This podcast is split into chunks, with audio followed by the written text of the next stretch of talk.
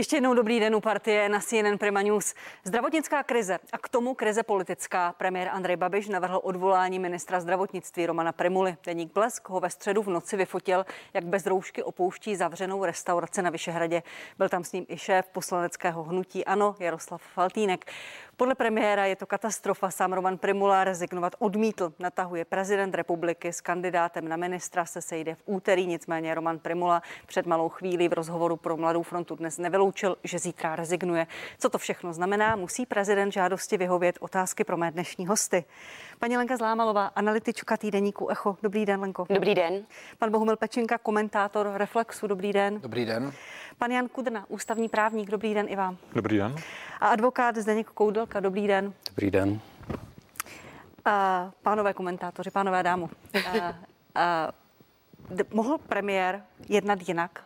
Byl odchod ministra Primuly prostě jediným možným řešením? No určitě, když napíšete nějaké opatření a prvního porušíte, no tak ta nevěrohodnost té vlády, která už je dnes velmi nevěrohodná, ti lidé ty opatření nepřijímají, protože nejsou přesvědčeni o jejich účelnosti, o tom, že míří správným směrem a jak tady ve vašem předchozí debatě říkal pan Hampel, nejsou podepřena žádnými daty, my nevíme, kolik nákazy se šířilo v restauracích, v obchodech a podobně. Spíš se ukazuje, že se jí tam nešířilo mnoho. Eh, a ve chvíli, kdy ty lidé ta opatření ani nepřijímají a jejich autory poruší. Pan Babiš eh, prokázal, že i v tom, jak už je dneska úplně mimo a tu situaci nemá pod kontrolou, si zachoval poslední zbytky zdravého rozumu a politického úsudku a okamžitě pana Primulu odvolal nebo navrhl jeho odvolání. Hodnocení uh, pochování nebo postupu pana prezidenta. Ta první výměna ministra zdravotnictví v září trvala 6 hodin, teď v nejlepším případě potrvá 6 dnů. Eh, pan prezident podle toho, co máme informace, není úplně, jak se říká, up to date v té situaci, není úplně, nesleduje ten, nesleduje ten překotný vývoj a vlastně asi dost dobře ani mu nedochází všechny ty parametry toho rozkladu, který se tady odehrává. Pan Primula patří mezi jeho politické oblíbence a tyhle dvě věci, když se vám propojují, tak samozřejmě nereagujete tak rychle. Pan prezident eh, nejdřív byl takový velmi zdrženlivý, pak pan Babiš říkal, že už mu kývil. Ta poslední zpráva ze včerejška je, že pan prezident vyhoví žádosti pana Babiše, nic jiného ani dělat nemůže. A myslím, že na, natolik je soudný, aby viděl, že v téhle krizi zkrátka nemůže tady ještě předvádět něco, co předváděl s panem ministrem kultury Staňkem, hmm. což trošku hrozilo v pátek. Pane Pečenko, jak čtete v spouru pana Primuly zpátku a dnes jeho slova, že možná zítra rezignuje? Nevím, to, co o čem mluvila kolegyně Zlámalová, tak ona mluvila o té symbolické roli, která v politice hraje taky velkou roli. Jo. Ten Eh, ten, když se něco vyhlásí a pak, pak se něco, pak je přistižen takhle infragranty. Ale pro mě nebylo ani tak podstatné, jestli si vzal při odchodu z té restaurace roušku nebo ne. Pro mě bylo spíš podstatnější, co se odehrávalo na té schůzce. Proč se tato schůzka například s, s panem Havlantem, pod eh, šéfem fakultní nemocnice Ostrava, proč nešel na, eh, na ministerstvo zdravotnictví jako podřízený a proč nejednal tam? Podle mých informací tahle ta schůzka se konala v tomhletom uzavře, v tomto formátu a v tomhletom uzavřeném jednání, protože se tam jednalo o e, testovacích zařízeních a o velké zakázce asi na 8 až 9 miliard na testovací zařízení, protože Moravskoslezský kraj má být pilotní kraj, kde se má provést to testování obyvatel. Uh, ono to mělo původně uh, proběhnout na úrovni krajských nemocnic. A krajské nemocnice spadají pod uh, hejtmana Moravskoslezského kraje. E, ze strany některých politiků, jako pana Faltinka, byla, byla tendence zatáhnout do toho fakultní nemocnici Ostrava a tím zatáhnout taky e, Romana Primulu do toho rozhodování. Já nevím, jestli Roman Primula v této hře byl aktivní nebo se do ní nechal vtáhnout. Rozhodně e, by se mělo, mělo víc diskutovat o tom, co se odehrávalo na téhle zkusce. Jestli se tam odehrávalo to, o čem já si myslím a o čem přijde, budeme mít reflexu článek, že tam se dojedná projednávala podrobnosti možné budoucí zakázky v tomhletom, obrovsk, tomhletom velk, gigantickém objemu, nebo eh, tam došlo k něčemu jinému. To pro mě je podstatnější. Je to práce pro investigativní novináře. Hádám, eh, že k tomu vyzvala paní Pekarová Adamová ještě v pátek. Říkala, pojďme si ty uh, odpovědi klást. Uh, nebo je to práce pro premiéra, který by měl teďka nám říct prostě, jak to bylo, a snažit se získat ztracenou důvěru lidí. Vláda je extrémně oslabená. Premiér v téhle chvíli může jenom hasit požáry. Hmm. Já myslím, že kdyby eh, vláda nebyla takhle slabá, kdyby tady nebyla ta epidemiologická situace, tak pan Primula možná celou tu situaci ustojí. Ale vždycky je nutné přihlížet tomu kontextu. Hanko, pro vás je ten obsah té schůzky eh, čitelný jak? Já ho čtu stejně jako eh, Bohuš Pečínka, úplně tam je, myslím, to zjevné. Pan Faltýnek eh, konec konců to naznačil včera pro, v rozhovoru pro Radio Z i pan Babiš. Pan Faltýnek se motá, kde jakýkoliv kšeft, tak se vždycky tam objeví. Samozřejmě ve chvíli, kdy se odehrávají takovéhle věci, tak v tom veřejném prostoru se šíří fůra spekulací. Jedna z nich už také je, kdo vlastně pana Primulu do tohohle navezl celého, jestli to nebyla hra pana Faltinka jako na to, jak pana Primulu odstavit, protože jim začínal přerůstat trochu přes hlavu. Eh, to všechno je možné. Já si teď ale fakt nemyslím, že v téhle situaci, kdy pan premiér Babiš absolutně není schopný mít pod kontrolou tu epidemiologickou situaci, by se měl věnovat zakázkám na testovací sady tento mikromanagement nás přivedl tam, kde jsme. A on by se měl věnovat tomu, že by měl jasně ten virus dostat pod kontrolu.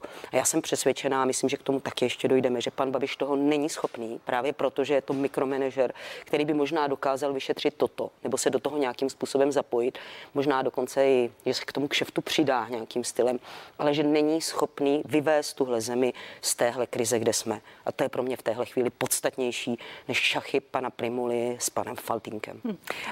Pane Pečenko, ještě k postupu pana prezidenta k té ústavní cestě k novému ministrovi. Vy jste ve svém posledním komentáři uh, zmiňoval informační izolovanost pana prezidenta. Budu vás citovat.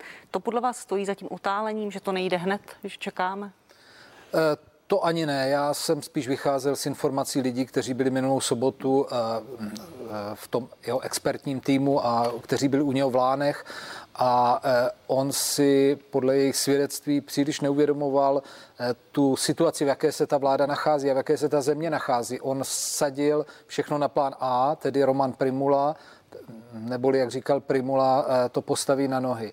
A nepočítal s nějakým vlastně plánem B. A Eh, tyhle, tohleto jmenování nebo nejmenování, asi se k tomu vyjádří tady ústavní právníci, ale eh, eh, to je, to je záležitost, která je velmi účelová z hlediska pana prezidenta a proto je tolik spekulací, protože si pamatujeme ještě, že pan Staněk byl odvoláván řadu týdnů. Já myslím, že, že to bylo asi. tři měsíce. Takže, takže tyhle ty věci vyvolávají řadu spekulací a, a myslím, že ale v celé té hře to je okrajová věc. Pánové právníci, Pane Kudrno, eh, to, že pan eh, prezident řekl, že se setká v úterý s kandidátem na nového ministra, pan premiér po té schůzce v Lánech vyjádřil naději, že to bude ve čtvrtek. Nicméně nic o nějakém slibu, že pan prezident odvolá. Eh, pana Primulu jsme neslyšeli. Je to politická ústavní krize nebo jenom prostě cesta k novému ministrovi? Já si myslím, pokud je ta otázka teď směřuje na mě a ne ano, kolegu, ano, na vás a pana, aby, pana Koudelky se budu ptát zápětí. Abych mu neskočil, když tak do řeči nějak nevhodně, ale já si zaprvé si myslím, jak to vidím, že prostě nejpozději ve čtvrtek eh, tady bude nový minister zdravotnictví. To znamená, já to vůbec nemám pochybnosti toho typu, jako jestli prezident republiky něco jakoby zkusí ještě prodloužit a podobně, jestli bude někde uhýbat, manévrovat. To já si myslím, že vůbec není ve hře, že ta situace je úplně odlišná od loňského července, srpna těch prázdnin ohledně pana Staňka a ohledně, ohledně jeho nástupce pana Šmarty a to z toho důvodu. Kdy berete tu, jo, kdy berete tu jistotu? No, ta, jestli jsme v partii, tak ty figurky jsou rozestavěné úplně jinak. Protože tehdy to vyhovovalo premiérovi, že jaksi koaliční partner je, řekl bych, v úzkých a že prezident ho mu pomáhá vlastně, anebo tam je totiž jedna otázka. Když se podíváte na to, jak jezdil přibližně dvakrát týdně premiér v průběhu loňského léta do Lán, tak tam jsou takové záběry z Hračanského nádvoří prvního, druhého, třetího různě. Chystám se tam jet a vy novináři se optáte, proč tam jedete. On říká, no tak protože ČSSD chce vyměnit pana Staňka za pana Šmardu a bylo to řečeno takovým tónem, vlastně ani nevím za koho. A bylo také řečeno několikrát, já ani vlastně nevím, co chtějí, ani nevím, proč tam jedu do těch lán. Ale chtějí to po mně, tak tam jedu. To znamená, ona byla také konference v loni někdy v půlce září v poslanecké sněmovně ohledně možností jaksi ústavní žaloby na prezidenta a tam jeden brněnský, brněnský kolega se nechtěl úplně moc vyjadřovat, protože působí jako asistent na ústavním soudu, ale řekl tam velmi zajímavou věc a sice, že to řízení před ústavním soudem by bylo vlastně trestně právní řízení nebo jakási jeho analogie podle trestního řádu, kde musíte dokazovat, a on zmínil právě tohle, že tam by bylo vůbec pochybné, jestli tam tehdy byla fakticky vůle premiéra vyměnit pana Staňka za pana Šmardu. Takže já tu jistotu, nebo jistotu, jistota není z tohoto světa, že obecně. Takže ale já tohle očekávání beru prostě z toho, že ta situace je neúnosná naprosto, že ani prezi, jednak premiér to chce a asi ani premiérovi, prezidentovi by to nějak jaksi nepomohlo, že by teď tady tu situaci vlastně ještě prohluboval, protože, jak řekla paní Zlámalová i pan Pečinka, prostě tak ta situace už je společensky jaksi, jaksi tak neúnosná a kritická, že se nedá dělat nic jiného a maximálně se asi z politického hlediska dají hrát potom nějaké jaksi ústupové boje o to, že třeba pan Primula ale zůstane, pokud o něj je zájem, takže ze strany prezidenta, takže zůstane v nějaké zajímavé Ten zájem už deklaroval pan prezident i pan premiér. A nehraje ani v této vaší úvaze ro, uh, nějakou roli to, že pan prezident a pan Primula jsou si blízcí, jsou možná přátelé. Pan prezident mu chce propůjčit nejvyšší státní vyznamenání. To, já to vůbec neberu v potaz, hmm. protože si myslím, že ta situace je prostě společensko-politicky jo, nebo lidsky tak katastrofální, že se, že se prostě nedá nic dělat, než skutečně jednat rychle a potom zkusit třeba vést nějaké ústupové nebo jiné boční manévry a udržet si, řekněme, nějaké ty zájmy a pozice, které, které bych chtěl, ale v tuhle chvíli je třeba prostě už tu škodu minimalizovat, protože jakékoliv prodlužování by prostě už znamenalo, nakonec i pan profesor Primula už řekl, že snad, že možná dokonce zítra, zítra odstoupí. Nevyloučil tak, to v dnešním rozhovoru, ano. to, to znamená, už i on vidí, jako že, nebo už to tak prohlašuje, že prostě potvrzuje teda tu moji úvahu, že ta situace je tak těžká, že jakékoliv další prodlužování, to všechno může jenom nic z toho nezískáte, jenom, pane, jenom ztratíte. Děkuji, pane, pane Koudelková, váš názor na to, co se pravděpodobně uděje příští týden. Je tady i ta verze nebo varianta, že pan Primula zítra podá rezignaci sám, nevyloučil to, ale stále nic nevíme, je to prostě otevřené. Eh, takhle, jsem přesvědčen, že opravdu příští týden budeme mít nového ministra zdravotnictví a hlavně proto, že pan Primula po té věci se znevěrodnil sám On původně říkal, že vlastně podá rezignaci, že mu na té funkci nezáleží, když si to bude přát veřejnost. Potom odmítl podat rezignaci, když to po něm chtěl pan premiér. Nyní přišla informace, že možná zítra ano, možná zítra ne. To je něco, co, je, co nepamatuju v našich dějinách, že by premiér po někom chtěl, po ministrovi, aby odstoupil a on hrál takovéto úskočné kličky. Promiňte, a... promiňte, co zatím vidíte? Nějaký jako osobnostní osobnostní vhled v ten, v ten daný moment? pana Primuli. Já, já to vnímám takhle, že z hlediska právního tam důvod pro to, aby odešel, není. V zásadě jeho eh, pochybení právní bylo bagatelní, že si nenasadil roušku, když šel do auta s řidičem, ale to dělá spousta lidí, když jedou s nějakým kolegou, kamarádem a taky nemají roušku v autě. Takže z hlediska právního to, že byli v zavřené restauraci, to, to je normální. Nikdo, žádný hostinský nemá, nemá zakázáno, aby do své restaurace nepřijal nějakou návštěvu svoji osobní. To je jeho věc. Když se rozebíralo, jestli to užívá bazilika tu místnost, eh, pardon, kapitula tu místnost nebo ne, to si mi připadalo až trošku směšné, že kdyby byl v nějaké místnosti, kterou přímo eh, bazilika eh, kapitula užívá, takže tam by, si, tam by si mohli dát kávu a kdyby byli ve místnosti už vedle, která víc patří té zavřené restauraci, že tam si kávu dát nemají, tak to z hlediska právního nevidím jako zásadní problém, ale vnímám to, že vlastně pan minister Primula se stal obětí té společenské atmosféry, kterou tady pomáhal rozpoutat. Když to srovnám třeba s Miladu Horákovou a Rudolfa Slánského, oba dva byli obětí justiční vraždy. Ale Rudolf Slánský jako generální tajemník komunistické strany pomáhal ty kola nezákonnosti rozjíždět sám. A stejně tak pan Roman Primula se stal obětí té atmosféry, kterou on tady v této společnosti vyvolal. Já bych ještě v tuto chvíli ráda přidala pohled politologa. Měl by s námi být v živém spojení po Skypeu pan doktor Jiří Pehe. Dobré, dobré poledne, pane doktore. Dobrý den. A váš pohled na věc po těch dvou dnech, které uplynuly od toho pátku, některé věci se vyjasnily, na některé stále hledáme odpovědi. Jak hodnotíte postup premiéra a pana prezidenta? Postup premiéra hodnotím tak, že mu nic jiného nezbývalo, on v podstatě nemohl v té dané situaci udělat vůbec nic jiného, než pana Primulu odvolat nebo nejprve navrhnout rezignaci a když by rezignoval, tak ho odvolat, protože ta situace, tak jak se si vynula, v podstatě nic jiného neumožnila. Nemůže být v čele ministerstva zdravotnictví během možná největší krize, kterou jsme za posledních několik desetiletí zažili, někdo, kdo ztratil důvěru, kdo doporušuje svoje vlastní nařízení. A je úplně jedno, jestli to porušil nějakým zásadním způsobem nebo jenom symbolicky. Prostě pan Primula se už nemůže objevit v televizi a žádat občanů, aby, aby dělali to či ono, protože se mu polovina národa vysměje. Takže eh, to je v podstatě logický krok. Pokud je o pana prezidenta, tak eh, víme, že on si rád hraje s ústavou, nicméně tady už to zaznělo v té debatě. Myslím si, že eh, vlastně pan prezident nemůže také dělat nic jiného, když se tedy konečně seznámil s hloubkou té, té krize vládní možné, tak, tak se mi zdá, že nakonec souhlasil s tím, že bude jednat rychleji, než je u něho takže věříte, že příští týden budeme znát nového ministra. Pan Ovčáček, mluvčí pana prezidenta, řekl s jakousi nadějí, že pan prezident jmenuje nového ministra ve čtvrtek? Ano, já si myslím, že se to stane, protože v podstatě nic jiného nezbývá.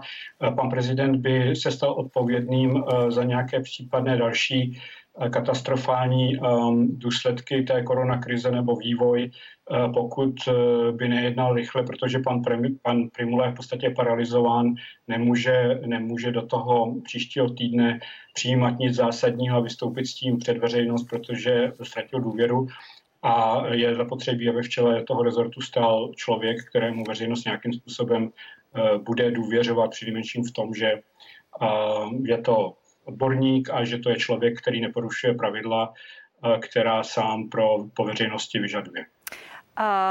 Pan Primula eh, řekl, že součástí eh, toho jeho rozhodování víkendového je i to, jestli zůstane součástí expertního týmu a bude se podílet na práci na ministerstvu zdravotnictví. Nicméně, jak nebo jestli vůbec se nový ministr obejde bez pomoci Romana Primuly, člověk, který teď v této situaci naskočí na ministerstvo zdravotnictví. Mluví se o Janu Blatném, potvrdil to jeho nadřízený pan ředitel fakultní nemocnice, pan Štěrba, nicméně on sám ani pan premiér to jméno nepotvrdili, tak proto mluvím v té obecné rovině. Jak bude tento člověk mít tu pozici těžkou? Bude mít těžko, protože naskakuje opravdu do rychlíku a to není snadná pozice, nicméně nic nebrání tomu, aby pan Primula nefungoval v nějaké expertní pozici, protože tady jde o politickou odpovědnost, tady jde o to, že tento člověk prostě nemůže um, vystupovat uh, přesvědčivě už politicky. To, že to je odborník v dané věci, o tom není žádných pochyb. Na druhé straně možná, že se trochu um, ten, ta odbornost pana Primuly přeceňuje. Já si dokážu představit, že je tady celá řada dalších odborníků, kteří mají Eh, stejné znalosti jako on, takže to, že se všechno sadilo na pana Primulu, to mi, to mi připadá tak trochu a po, pokud jde o, o stav české společnosti a demokracie takové, eh, takové jakoby nedospělé. Ale mm, pan Primula jistě je odborník a pokud ho bude nový minister chtít využít, tak eh, to bude úplně v pořádku. Říká Jiří Pehe, politolog. Moc krát vám děkuji, že jste byl hostem v partii. Naschledanou. Děkuji, naschledanou. Poprosím vás o reakci. Jednak na to, eh, co říkal pan Jiří Pehe. Obejde se pan nový ministr, ať už to bude kdokoliv, je, bez eh, Romana Primuly? Tak samozřejmě v každé slušné firmě a v každé slušné společnosti, když někdo odchází, tak velmi fér a korektně předá agendu, kterou má. Je to Či... v tomto případě možné v případě je to v tom, je, pandemie, je to v tomto, pří, je to v tomto případě možné, protože pokud pan Primula hraje s otevřenými kartami, nešudlí si někde někdo, něco v sešitku v rohu, tak zcela jistě je to schopný předat někomu úplně jinému. Je to prostě systém, který by měl fungovat bez ohledu na osobu osobě a obsazení. Když máte funkční systém ve firmě, tak i odchod šéfa na tom nic velkého nemění. Já bych tam souhlasila s panem Pehem i v jedné věci. Já myslím, že trošku jako odbornost pana Primuly se tady přeceňuje, protože když se díváte na to, jak se ta pandemie teď vyvíjela, tak samozřejmě to neukazuje vysokou odbornost pana Primuly. To, že do dneška tady nefunguje testovací a trasovací systém. My máme 35% pozitivních testů. My jsme nejhorší na světě za rozvojovými zeměmi.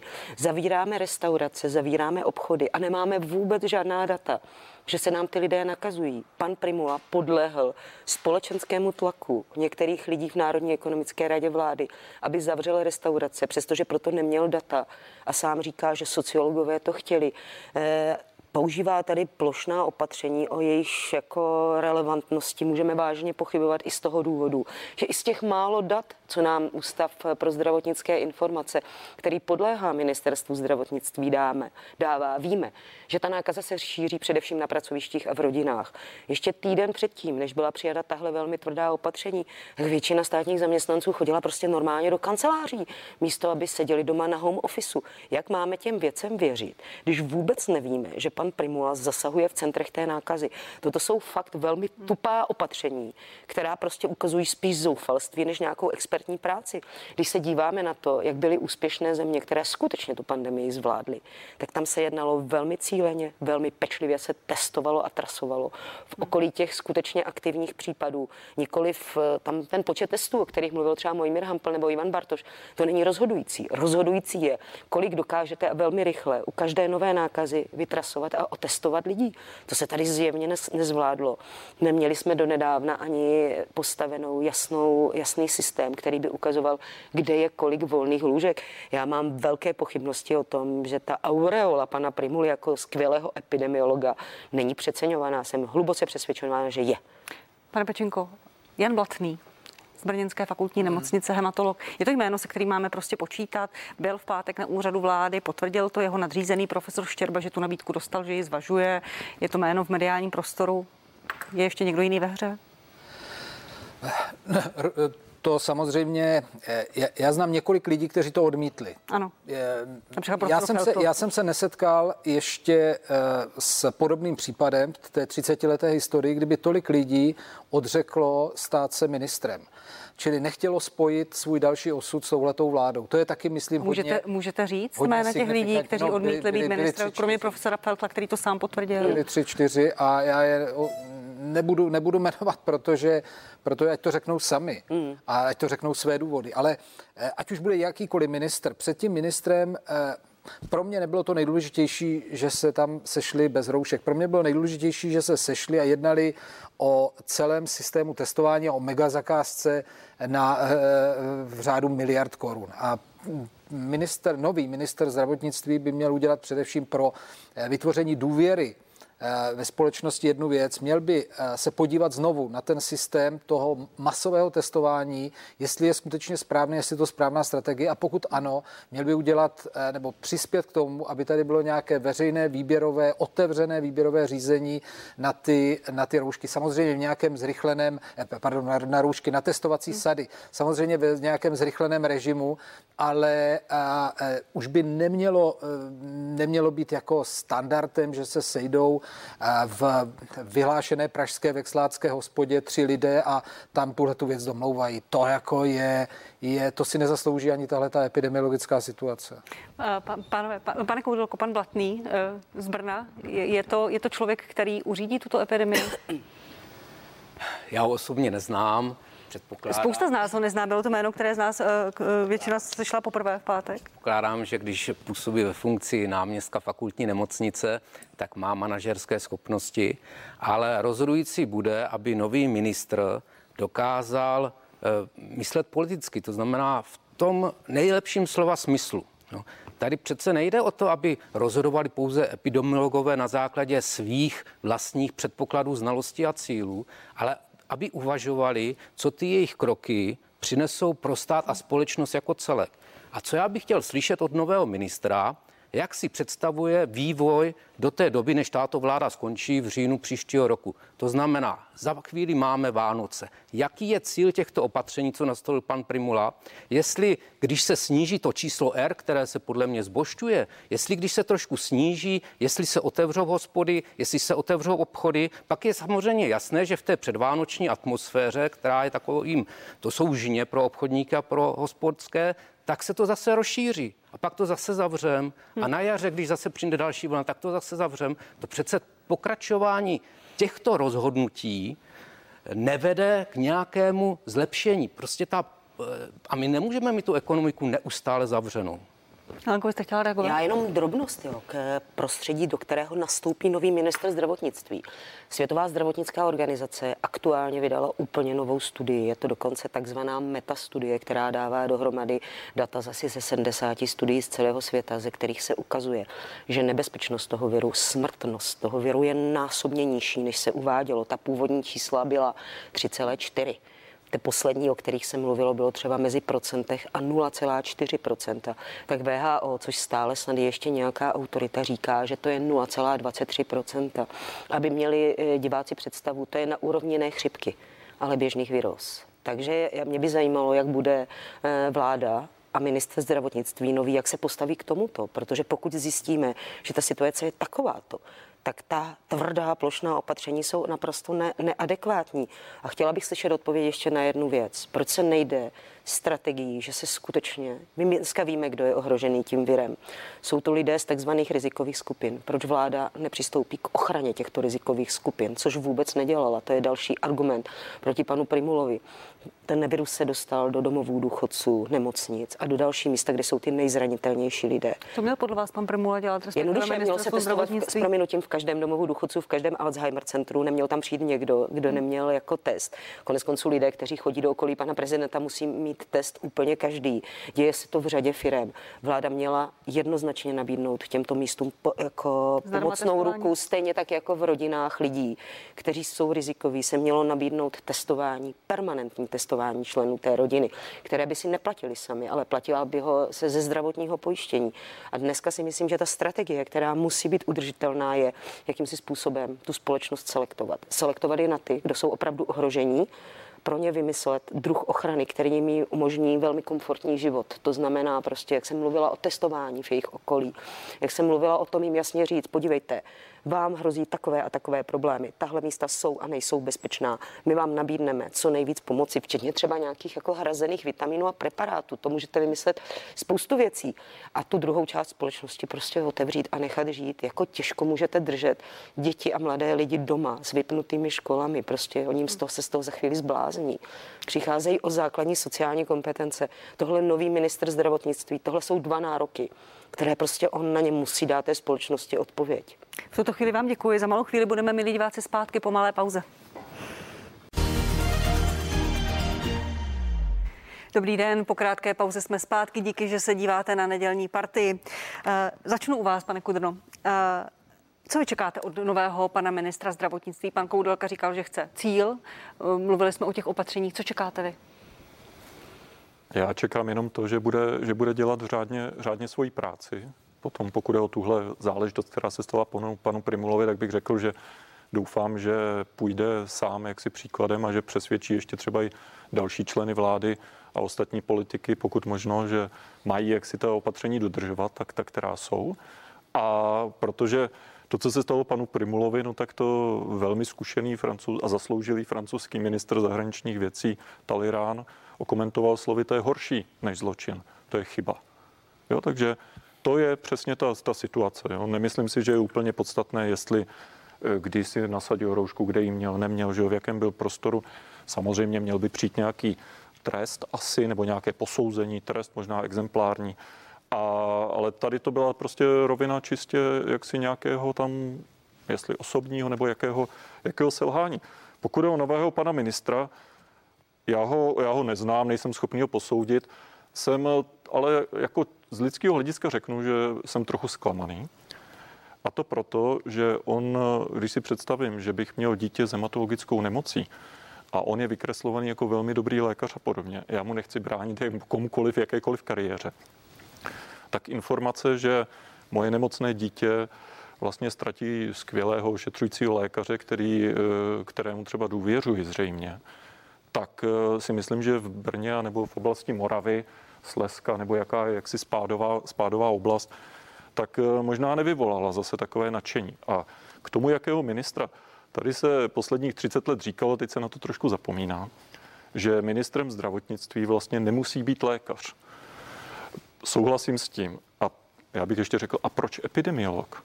Protože to, co, to, co říkal pan kolega Koudelka, ministr je také politická figura, to znamená, jak si musí mít strategičtější rozhled, to znamená, nemůže rozhodovat čistě z hlediska epidemiologického, možná dokonce ani nejenom z hlediska lékařského, ale tak já tedy doufám a očekávám, že především bude nový pan ministr schopný manažer a řekl bych strategický.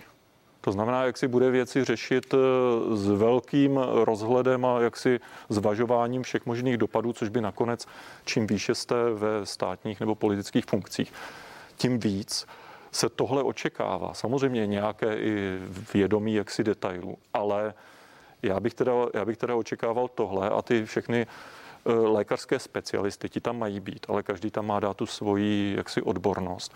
A z toho má vzniknout potom nějaký komplexní obraz a z toho potom mají být odvozena nějaká řešení i s vědomím třeba toho, že nikdy v životě a tím spíše ne ani v politice nemůžete dosáhnout úplně všeho. To znamená, je potřeba někdy třeba říct, tohle opatření nezavedeme, protože třeba prostě ta cena už by byla tak drasticky vysoká, že by vlastně byla vyšší než ty, ty ztráty, které škodí.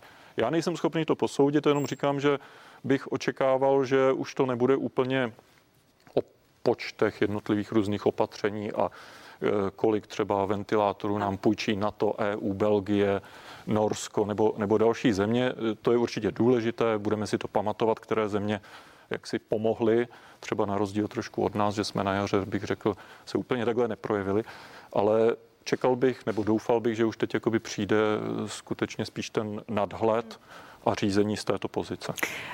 Bohumil Pečenka, Lenka Zlámalová. Ještě jedna figura, která se v té celé eh, aféře a skandálu trochu opomíjí, a to je Jaroslav Faltýnek. On rezignoval ještě v pátek na místo prvního místo předsedy hnutí, ale on v minulosti říkal, že už tu funkci zastávat nechce. Zůstává ale předsedou poslaneckého klubu. Čte to tak, že teď dá svým poslancům eh, šance rozhodnout a vlastně se nic tak moc nestane a on zůstane tak eh, Jaroslav Faltinek bude docela klíčový, bych řekla, eh, eh, teď v těch dnech příštích. Já si myslím, že formálně určitě to divadlo se hraje. Jo. Jaroslav Faltínek se těší obrovské důvěře v tom poslaneckém klubu, ano. Jo. Takže já si dokážu představit, že oni ho tam klidně udrží.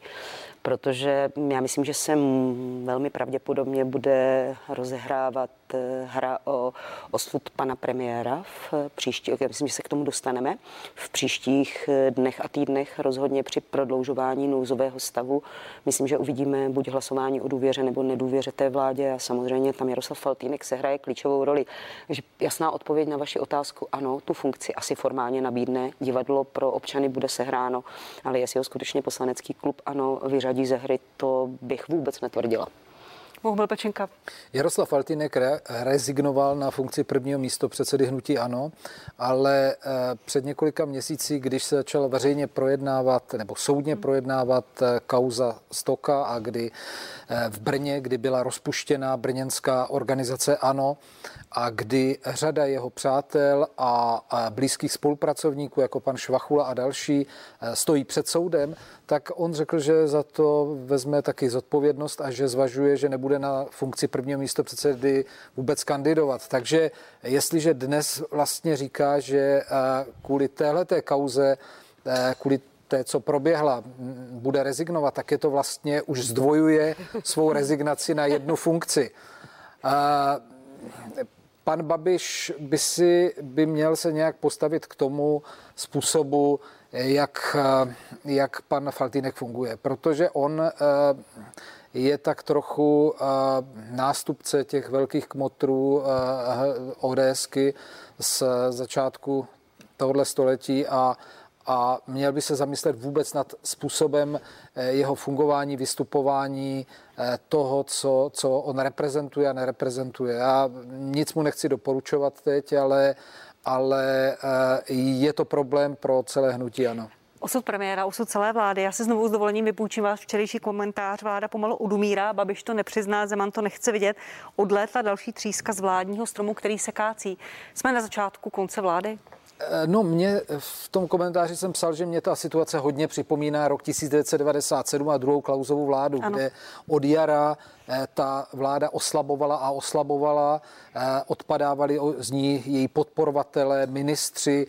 Byl tam ten fenomen, jako je dnes, že řada ministrů nebo řadě lidí byly nabízeny různé ministerské posty a oni to nechtěli přijmout, což je vždycky signálem toho, že s tou vládou není něco v pořádku. Já myslím, že jsme Eh, a nakonec ta vláda padla na úplně eh, věci, která eh, byla financování, financování politických stran ze sponzorských příspěvků, ale to byla jenom už jako poslední kapka. Ta, ta, ta stá kapka, kterou přetekl ten pohár, ale ta není nejdůležitější. Důležitý je i těch předchozích 99. A já myslím, že jsme v takové 75. kapce. 75. Pane Koudelko, váš odhad. Jsme, jsme na začátku vládní krize, možná konce vlády jak říká pan Pečenka, jsme zhruba ve tři čtvrtinách něčeho, co potom vyvrcholí prostě buď rezignací premiéra nebo celé vlády? Pojďte se do voleb, v podstatě zbývá necelý rok. No. Nejsem si jist, jestli by kdyby táto vláda padla, jestli by se něco podstatného změnilo, protože předpokládám, že eh, by byl pověřen sestavení nové vlády zase Andrej Babiš jako představitel nejsilnější politické strany ve sněmovně a tato vláda by fakticky vládla i třeba ve stavu demise velmi dlouho a pak by si každý řekl, jestli to vlastně za těch pár měsíců těch voleb, voleb jestli to stojí za to. Možná by se volby dali urychlit, aby byly v červnu, ale to nevidím jako, jako podstatné. Ten, ten rozdíl proti roku 97-98 je také o tom, že tehdy bylo do voleb poměrně hodně daleko a ty, stá, ty strany, které opustili eh, Klausovu druhou vládu, a nebo i lidé z ODS odešli a založili později Unii, Unii svobody, tak to byli lidé, kteří si mysleli, že jim to přispěje. Že, že když půjdou mimo tu klauzovou vládu, že získají větší podporu voličů a tak dále. No tak dneska je v ve vládě Andreje Babiše sociální demokracie a já nevím, jestli ona, nebo její představitelé si myslí, že když opustí, opustí tuto vládu, jestli budou mít ještě nějakou politickou budoucnost. No ale Takže rozhodně v ob... vidím... je tam ještě druhá strana, tedy mm-hmm. ta KSČM, která toleruje, ale je fakticky koaliční a kde minulý pátek nebo předminulý pátek na jejich výkonném výboru se otevřeně tam většina byla pro eh, eh, pro změnu politiky ve vztahu k té vládě. Za 14. Eh, mají nějaký ten další jejich širší vedení a 28. listopadu mají sjezd. Takže ty, ty paralely nejsou zase tak jako... Tohle ještě s dovolením, pardon, doplnila. Pan eh, Vojtěch Filip dokonce v pátek už pro Radio Impuls řekl, že ta podpora té vlády je časově omezená. Fakticky říká, když se tady bude skládat cokoliv nového. A to si myslím, že vůbec není vyloučená šance, že by se tady skládala nějaká krizová vláda, která by skutečně tu zemi vedla do voleb. Řekněme odborně politická, všech, řekněme všech stran s výjimkou Andreje Babiše a on samozřejmě se hlásí. Jo. To bylo jednoznačně vidět. Jestli můžu reagovat, tak to ty politické strany budou mít šanci za 14 dní. Mm-hmm. Oni budou hlasovat za 14 dní v poslanecké sněmovně, jestli prodlouží, Přesně tak. ještě dříve, ano. jestli budou souhlasit s prodloužením eh, nouzového stavu nebo nikoliv. A ty opatření vlády vůči covidu, to jsou dneska zásadní politickou otázkou. Všechno ostatní je vedlejší. Takže ty strany, které odhlasují Babišovi prodloužení nouzového stavu, v podstatě podpoří vládu, stanou se součástí mm-hmm. nějaké nové vládní většiny a pak se nebudou moci divit, že ta vláda bude tedy pokračovat v tom, co dělá, protože ji v podstatě podepíší, že to, co dělá doteďka, a já si myslím, že to není správná politika, že, že, že, to, že to má dělat i nadále. A přesně to si myslím, že se bude odehrávat, pane Koudelko, v příštích dnech, že dojde k nějakým politickým jednáním o tom, jak s tím hledal. A určitě si myslím, že pokud by tam ty ostatní politické strany přišly s vyslovením nedůvěry, že musí být jasný plán B, takhle včetně dohody s panem prezidentem. Takhle bude vypadat Česká republika po Andreji Babišovi. Já si myslím, že situace je na to víc než zralá. Pan premiér lhal, selhal a je vidět, že není schopný tu zemi řídit. Podle různých zákulisních eh, informací si to myslí i velká část eh, těch ostatních stran. A je otázka, jakou předvedou politickou schopnost. A je na to těch 14 dní, o kterých vy mluvíte. Buď mu to dají, eh, že mu Přesně odhlasují tak. nouzový stav, tak. nebo mu to neodhlasují. Jestli mu to odhlasují, mm-hmm nic se zásadně nezmění. Ještě pan Kudena, čtete to také tak, že vlastně to hlasování o prodloužení nouzového stavu bude dalším jakýmsi referendem o, o, o další existenci vlády?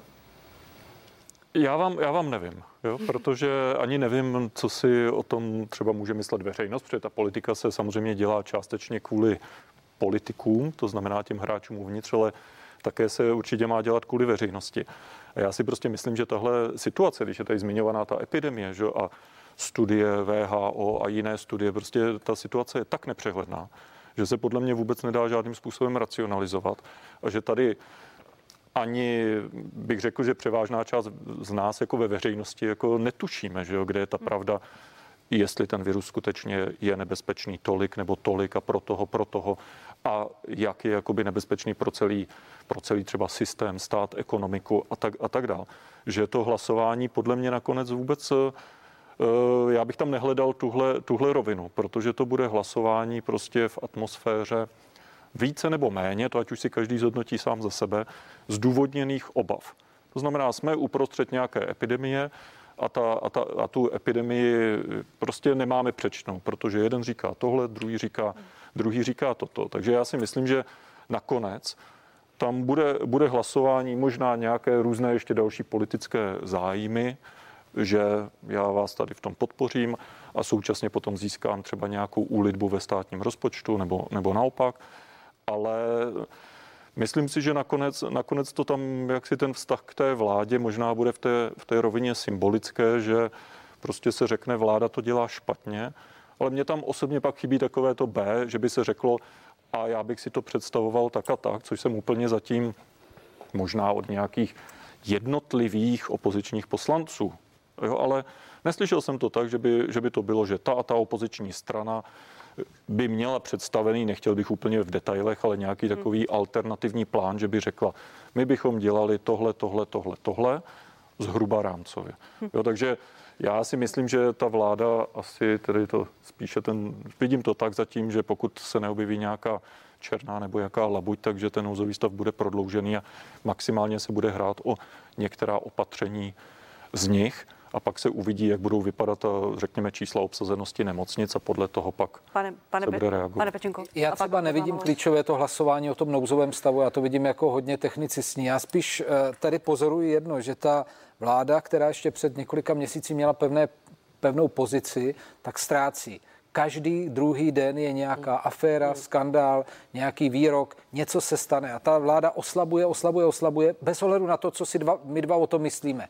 E, pak je tam ještě druhý moment, který je významný, že tady byly před měsícem nějaké volby, sice by to byly volby pouze krajské a senátní, ale v těch volbách sociální demokracie a KSČM dva fakticky koaliční partneři, jeden faktický, druhý, druhý eh, tolerující, tak tyhle dvě strany utrpěly nejhorší volební porážku v tomto typu voleb ve své historii. Čili eh, eh, vyvolává to dynamiku i uvnitř těchto stran. Takže ono je jedno vlastně, co si o tom my myslíme. Já, já jenom vidím, že ta, eh, že ta vláda výrazně oslabuje a současně oslabuje, oslabují dostředivé síly těch dvou koaličních stran, bez kterých oni nemůžou vládnout. A to je věc, která nechme, nechme stranou opozici, protože opozice na to nemá vliv na tohle.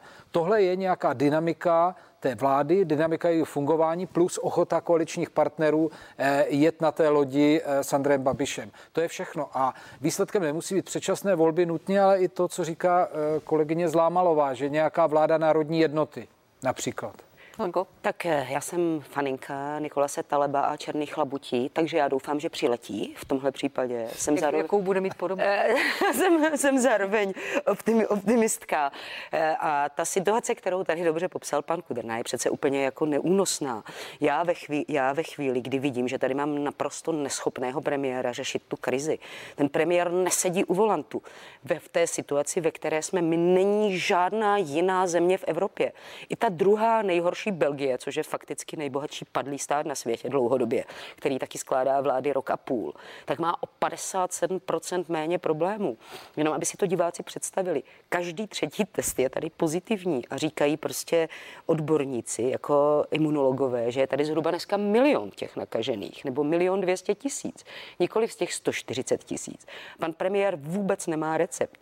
A přece to, co je základní nárok na lídra, i v té složité situaci, kterou vy popisujete, různé různé studie, ten říká to, ten říká tohle, smrtnost může být taková, taková. Je přece potřeba leadership, někoho, kdo se rozhoduje. Jak se budeme pohybovat ve stádiu politických kšeftíků, tu tady někomu přihraju korunku ze státního rozpočtu, tak jako to je fakt destrukce té země, který, po které přijde společenský rozvrat, za který tvrdě zaplatíme. Jako my úplně všichni.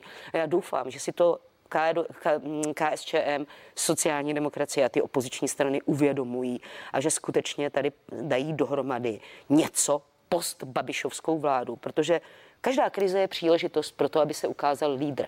Pan Babiš nás přesvědčoval, jaký je skvělý manažer. Sledujeme, že je antimanažer, že je mikromanažer. On to dokonce říká, že si tady kontroluje sady na testování. Místo, aby jako dával směr té zemi. Já tahle rozhodnutí chci po něm, ne, že si budeme říkat, no nevíme, tak jsme trochu vystrašení, jak to tady zavřeme. Snad to pro boha vidí i ta opozice.